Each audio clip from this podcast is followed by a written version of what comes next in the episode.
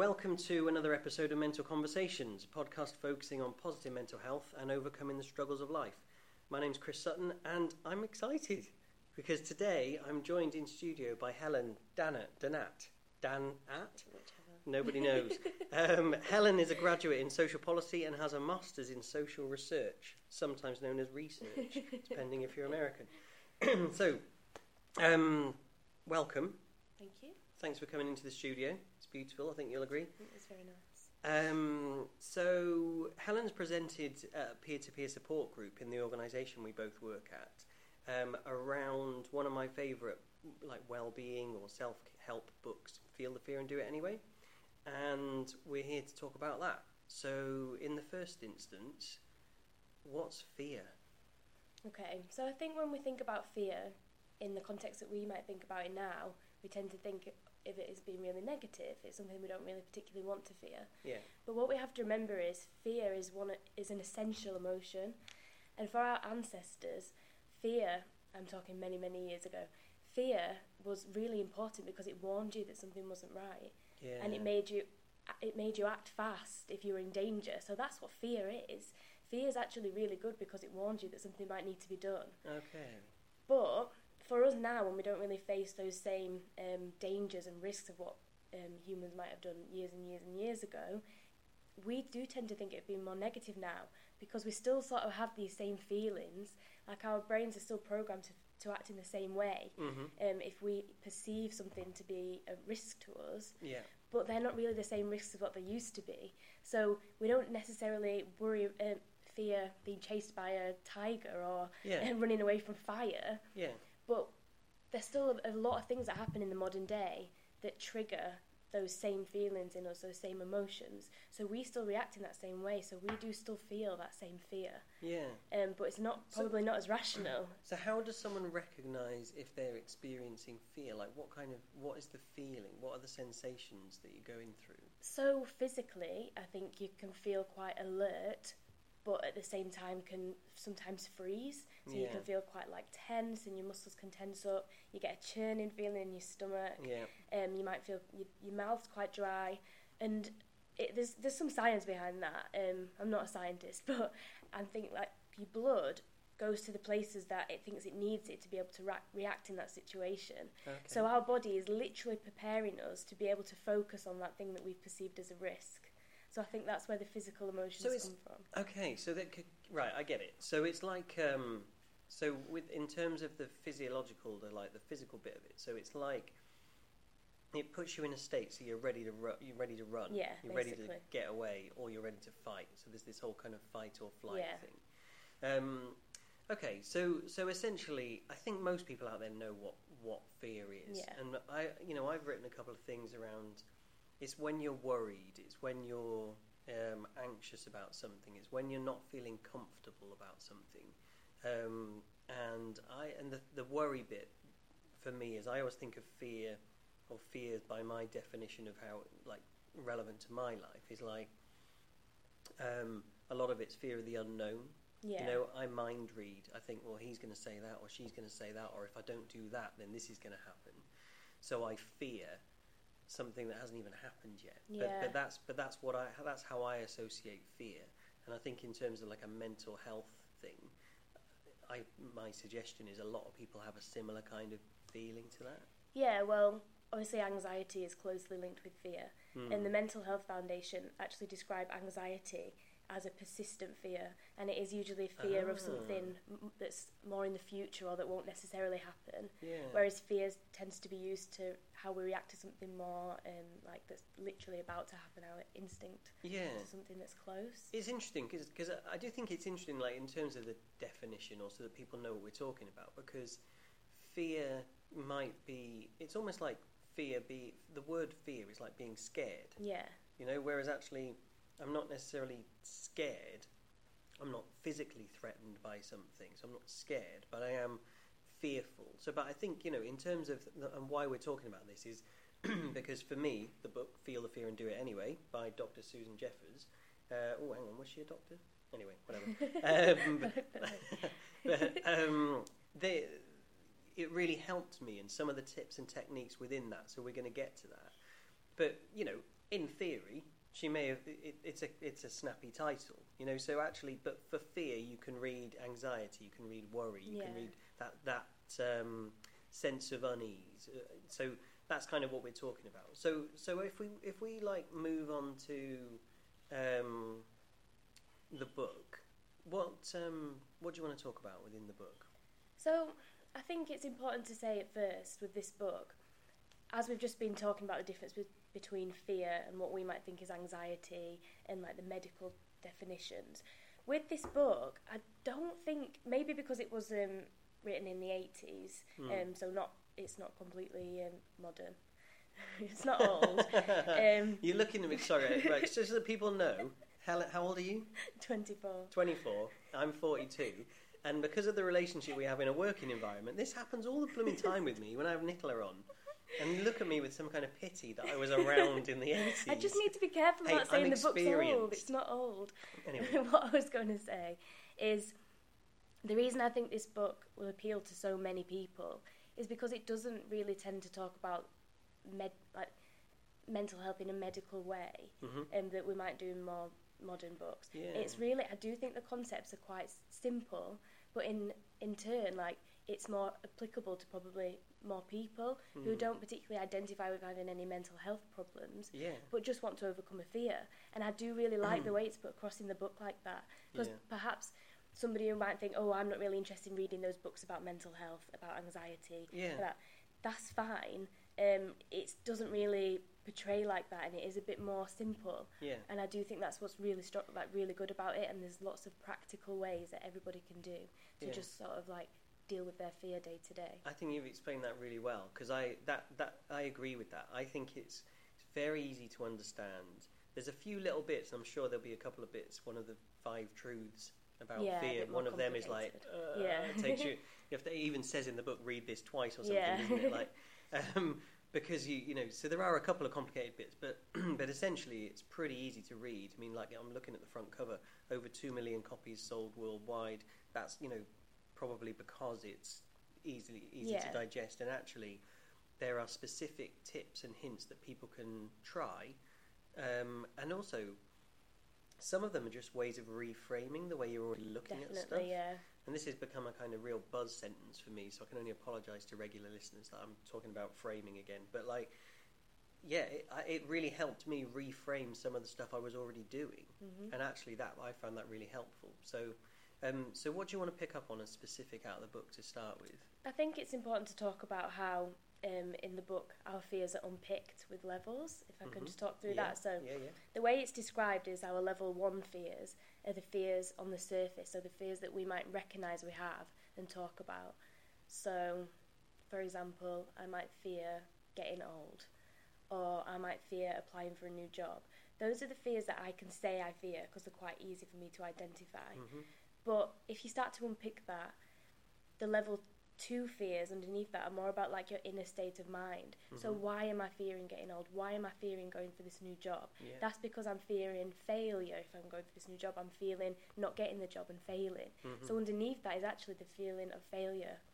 So the worry of failure. So that's what I'm fearing there on my level two fears. okay, yeah, But when you unpick that, unpick that further, and this really is the whole idea of the book, is this level three fear, which is one fear which underlies all our level one and two fears, which is the fear that I can't handle it. hmm So it's very simply put in the book. Yeah. We all ultimately fear one thing, I can't handle it. So out of all those level one fears, all those level two fears, whatever it is in your life that you particularly fear, ultimately you're fearing that you can't handle something happening. yeah.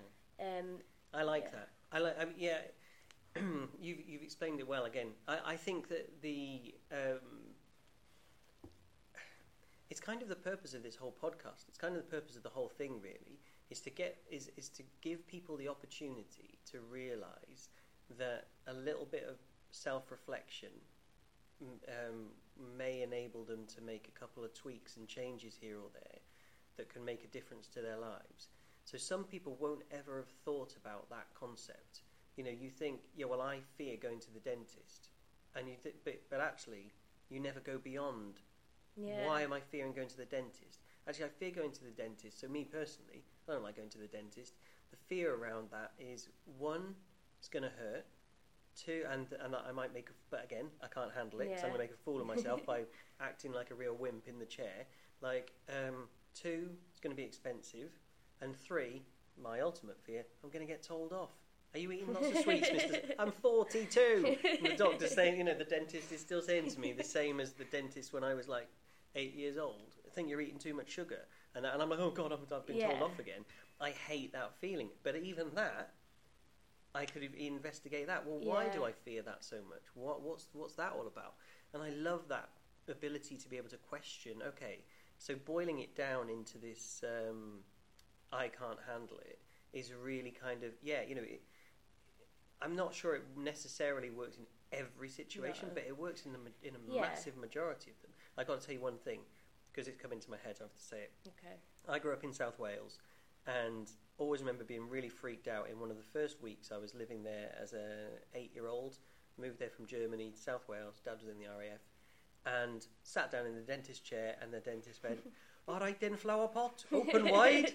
No one's ever before or since called me flower pot.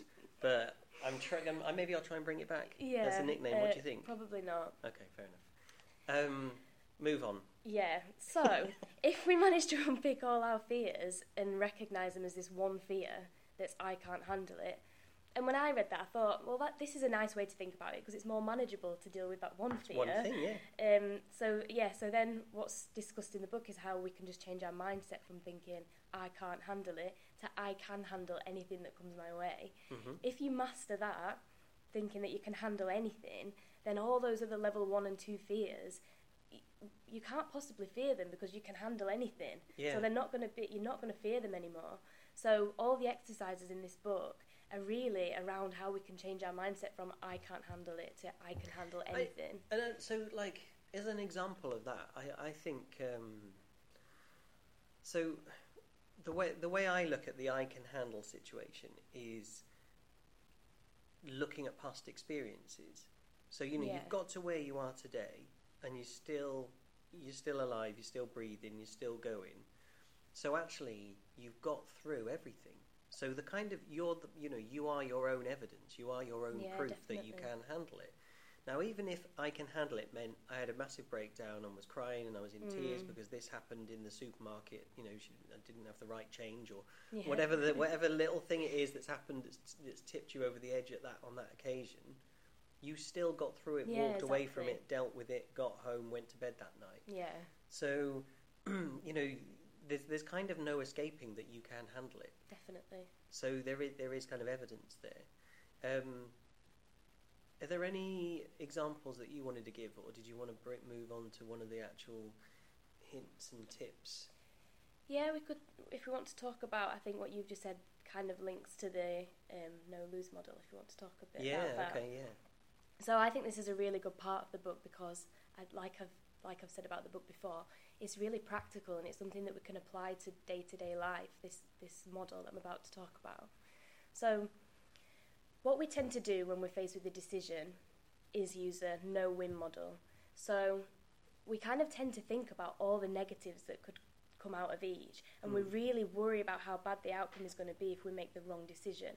Yeah. So already we're very fixed on outcomes hmm and we're so so careful to make the right decision so that we avoid that terrible outcome so it takes us a long time to make that decision and, and it's bur- it might be burdening you and you're thinking about it for a long time Yeah.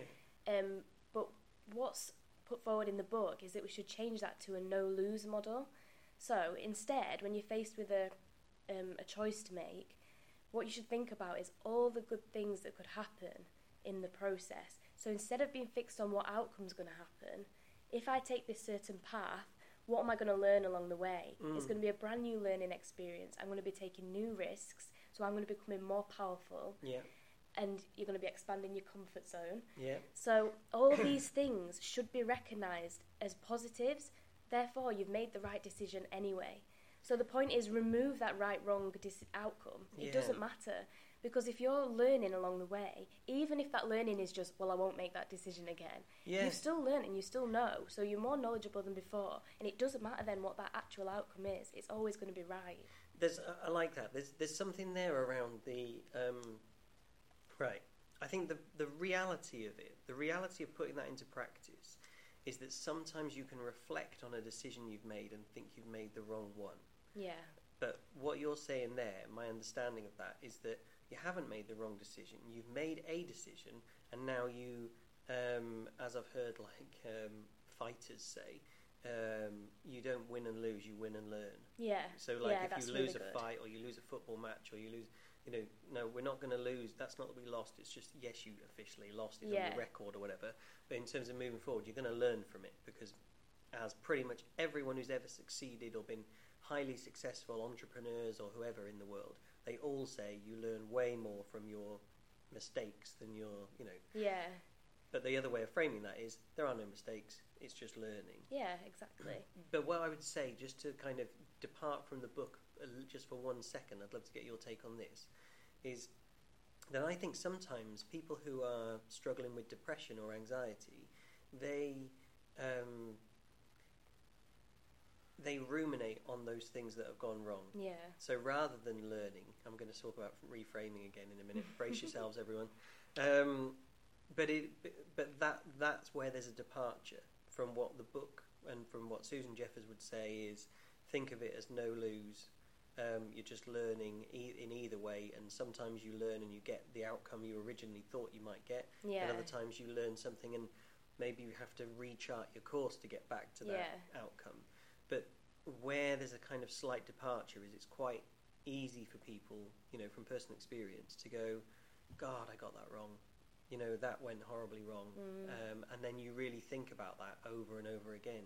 Does that ever happen to you or people? Yeah, you know? definitely, and yeah, de- it it definitely does. And what I think is, when you are feeling in the, those lowest moments where you're really reflecting and you're feeling down, the last thing you want to hear is someone going, "Can't you attach a positive to I that?" know. It's not it's not realistic. You're not always going to feel like that, but it is about those like little tiny steps. Yeah. And if you can reflect on something, even if it's not immediately, one day you Mm. are probably going to look back and say, "Well, if I like you said, if I'd not been through that." Yeah. then it, I, I wouldn't have learnt this. Or now I've been through that, I'm less fearful of going through this other awful thing that might happen that's a good point, because yeah. I've come out of it all right, like you said. Yeah. So I don't think it is about literally writing down a list and saying, all right, that seems terrible, but how can I turn it into a positive? I don't think it's as black and white as that. I think it is just about trying to change your mindset and, and thinking that maybe one day I'll look back at this and realise it wasn't so bad or recognise the things that came from it. But yeah, it's not, you don't have to force yourself to try and turn every negative into a positive. And I think, like you said, even if you, even if the learning you do from it is that I'm not going to do that yeah. again, then you know no. whatever it is, it's like should I have that seventeenth flaming sambuca? Actually, maybe I'll stop at sixteen next time, Yeah. or whatever. I never do that, but like, you know what I'm saying. yeah. You kind of you you have that you have that element of I'm not going to do that again, which you wouldn't have known previously to to stop at a certain point. Stupid example, but you know what I mean. Um, so so yeah, and uh, the other thing is, and I have mentioned this on the show before, but like there is this kind of, um, in fact, is it in the book where it says "oops" all over? all yeah, it? yeah. So So there's like a- a wiggly line. So there's so there's like a line to there's you and then your outcome, and then there's like um, instead of it being a straight line, she's drawn this kind of, you know, it come you deviate away from the line and it kind of goes oops, and then you kind of come back to it and oop. But you know, it might it, whatever the whatever the outcome might be. Um, I don't know. Like, let's just talk. Like, this is very um, current for me at the moment. I've been trying to work out how to get this podcast onto iTunes yeah. for blooming ages. Like, and and it's my own. Well, here we go. Here we go. I'm going to be negative about myself, but um, it's my own kind of sheer incompetence that I've not been able to work it out or be able to do it to the point where I've recorded 30 episodes before I've actually managed Really? to get it onto iTunes. but it's finally on there. Whereas, well, now when I look back, you know, I don't. I, that was in itself a journey. Mm. Um, you know, when I've done other things, I've released it on Twitter, so people have still been able to listen to it. Um, but my outcome, yeah, I've just done lo- gone over loads of different bumps and oops moments, but I've finally got there, and now I know how to do it, and I know what to do, what not to do. But I think that when you um, not that that's overcoming a fear necessarily, but I was fearful I wouldn't actually succeed in doing that Yeah. it's spend that ref- time of reflection to look back at it and say, okay, well done. Yeah. You know, give yourself the pat on the back for things you've done well. Yeah. People often forget to do that. And also, I think it's important to say that it's not a flaw that we tend to focus on the cons or are quite negative. Because to make excuses for ourselves a little bit here, I think it's programmed in us in all our life to sort of make a list of pl- pros and cons. That's the Mm. way we do think about things. Yeah. And it's what somebody pointed out when I did the peer to peer session when we were having a discussion after about the book. And somebody said, what we should do is instead of pros and cons, make pros and pro cons. And I really like that because it's like, what about that con is good though? What have I learned? Ooh. And and that's and I, I did like just that. think, yeah, pros and cons. That's something that just seems so normal that we all do to help us make decisions. Maybe that's the wrong way of, of looking at it. Yeah. So that's but that's just something you would never think to No, no. challenge. But yeah, why pros and cons? Why have I got to think of the cons? Yeah, and that's right. You're, you're you're actually looking for consequences. So you're looking for negativity. Yeah, you're, you're trying to find what could go wrong. Yeah, I, I, I, do, I think so. That no lose, no lose model, you know, it's kind of it is a good way of framing things. And I know the exercise you did during the session was actually, you know, so people out there could do it now. Do you want to explain what that was? Yeah, so that was just like kind of putting what we've just said into practice by literally getting a piece of paper, writing down a decision you might be facing at the minute, and I, it can be big or small. It literally can be like what you're going to have for lunch, but you write down what we'd normally do in the no-win model, and put oh what could go wrong with this side, what could go wrong with this side, sort of a pros and cons, but looking for all the all the risks and negatives that could come out of each way. Hmm. Because what, what we're ultimately doing there is going, well, which one's less bad? And that's not a very nice way of looking at Not it. really, no. But if you turn over the piece of paper and write the same um, uh, decision that you're facing at the top and try the no lose model, where we do the same two paths, but instead of focusing on what could go wrong, write down all the positives, all the learning experiences, all the new risks, all the way you've expanded your comfort zone by doing that. And instead, you've got two lists of really positive, nice things that you can then choose from. So I just think that's a really nice exercise. It might not always be practical, but it's just a nice way of, like you say, framing, reframing, and thinking, what are the good things that could happen here? And it's much less daunting to look at a list of two positive Yeah, things yeah. rather than the two negatives. I think, yeah, I mean, and the, the thing around that is just it gives people, you explaining that to people, it gives people the opportunity to, you know, do that now, pause the podcast, have it, give it a go, you know, or wait until the end of the podcast and then actually try it and see if it makes a difference. Because actually, a lot of people that listen to this um, are struggling with anxiety to some degree. And in, because in reality, I think most of us are yeah. you know, to, to varying degrees. And this is just a, you know, it is a, it is a tool that you can use to actually challenge that, if that, that discomfort and that anxiety that you're feeling. So whatever it is that you're feeling anxious about, let's have a, let's have a look at it and um, and see if see if actually it's something you need to be feeling, or see Yeah. if you can change the the fact that you feel you need to feel like that. Can we get to um, talking about the I can handle it then? Yeah. So, um, can you tell me a little bit more about that? Um, yeah, what your what are your thoughts on how you can get to that? Well, easy way might be to start talking about the five truths of fear. Okay. because they sort of talk the five truths of fear, um, which are in the book, sort of talk you through your fear, and I think they're a good way of helping you to understand why your fear is happening, Yeah. and then also what you can kind of do to deal with it. So we've got eight minutes left. We're gonna. I know. Yeah. Helen's looking at me, going, "What? Where's that time gone?" Um, but we're gonna do another. We're gonna record another episode. So we'll, we, you know, we'll we'll do this Okay. in two parts. I think, if that's all right with you. Mhm. Um, so tell me, what's the first truth about fear? Okay, so the first As- one as is a bit of a Susan. revelation. It is the fear will never go away so long as you continue to grow. What? Exactly. So the fear's never going Oh, to go dear. away ultimately. So, but in a way, that is good because it means you haven't got to worry about how What to does get it rid mean? of the fear. What does it mean? That's ridiculous. I remember. I'm, I'm, I'm messing around, but I remember reading that for the first time and going, "What? I've just wasted six quid or whatever buying this book." The whole bloody point of buying this book was so the fear went away. and the very first truth is the fear will never go away. But then, like we said at the beginning, like fear is an essential emotion. Yeah. It's one of our most powerful emotions, but it is essential. We don't want our fear to go away. We just want to be able to deal with it. Yeah. And on those times where it might not necessarily be rational, we want to be able to relieve the symptoms of it so we don't feel anxious. And what? So what it means is, if my understanding of that is correct, there's a very key part of that sentence, which is, which is the fear will never go away as long as I continue to grow. Yeah. So you you actually could make the fear go away if you basically lived in a box and your biggest fear was the the lid closing, and then the lid closes, you get used to the lid being closed, and then you don't have to fear anything anymore.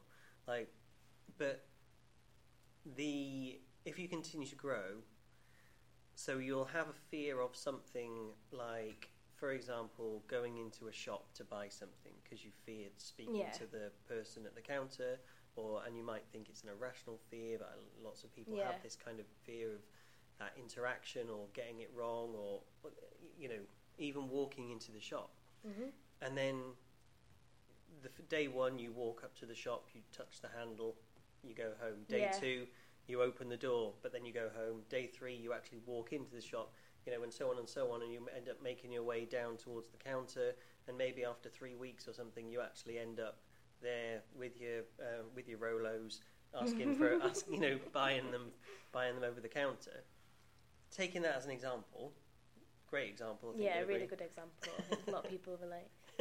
um, it's only taken three weeks to get those Rolos, um, but can you explain how that works then? Yeah, so it's about those taking those little steps to expand your comfort zone. So even though it might seem very little, like literally one step, you've taken a new risk. So you you were bound to feel fear because it was something new. Yeah, But once you've done that, the idea is you, you're not going to feel so feel about, fearful about doing that anymore.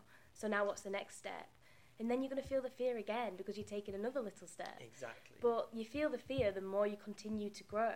So you keep taking those steps. You'll feel the fear, but then this doing that again will become less fearful. So then what am I going to do next? And soon you'll be doing loads of things Yeah. because you, you learn to to love the idea that you can go out and then not fear that anymore. and that's and that's And- and I think that that again that that's the excitement. That's where you can turn it from a we're talking Yeah, about fear definitely. to oh okay this is a powerful empowering thing to learn because just to be very specific about this, you know, those steps I just talked about. On the day that you're three quarters of the way down the shop and you've got to the Rolos and picked them up, hmm So you know you're in uh, the end of week two out of that three week process. You you know I pretty much guarantee you didn't even think about touching the door handle. yeah. You know you or maybe even opening the door, and that's that's the key here. Is like that fear is just so far in your rearview mirror, and yet at the time on day one, that was the biggest fear. Oh my god, I've got to go and touch that door handle. Oh my god, I've got to go and walk up to there. I've got to open the door. So it's like, oh, okay. So, but then, but I did it. I handled it. I did handle it.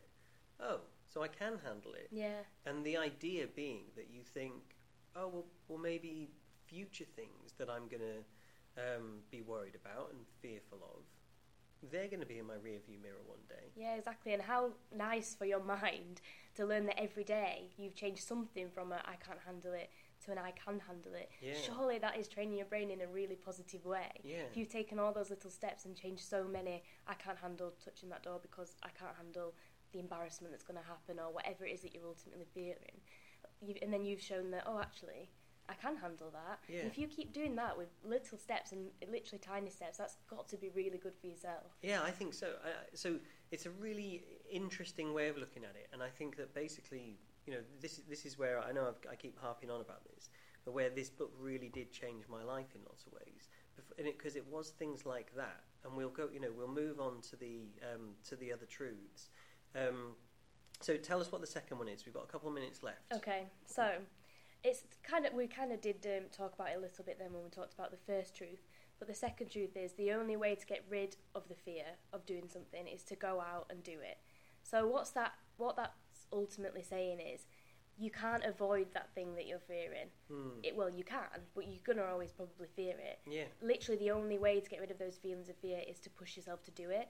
And when people said this to me, because I've got a very um, strong fear of spiders, and Mum said you've just got to hold one and then you'll get over it. Well, there's no way I'm going to do that realistically. Hmm. so I'm a little bit skeptical. Yeah. But no, it is it is right. You're never going to learn. You're never going to teach yourself that you can handle it if you don't try it. You're just always going to feel that you can't handle it because Yeah. you've not challenged that. Yeah, that's that's interesting. I'm I'm scared of spiders as well, so that makes me feel pretty uncomfortable.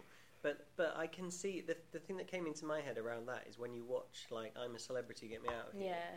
And you see people going in and they say they're scared of spi- scared of spiders, and you're like, where? What are you doing? Yeah. What are you? No, you are not. You crazy. But you must be absolutely crazy to be to go into this environment if you're scared of spiders. Yeah. But then you do see them and the way they react, and actually some of them come out and they do say, "Oh no, I'm, I'm still scared of them." But then others will say like, um, "Yeah, you know, now the idea of seeing a little spider in the corner of your Yeah. room," and they're just like, "Whatever." Yeah. And in fact, I was thinking this the other day, bit random, but um, for for whatever reason, I live in quite I live in an old house.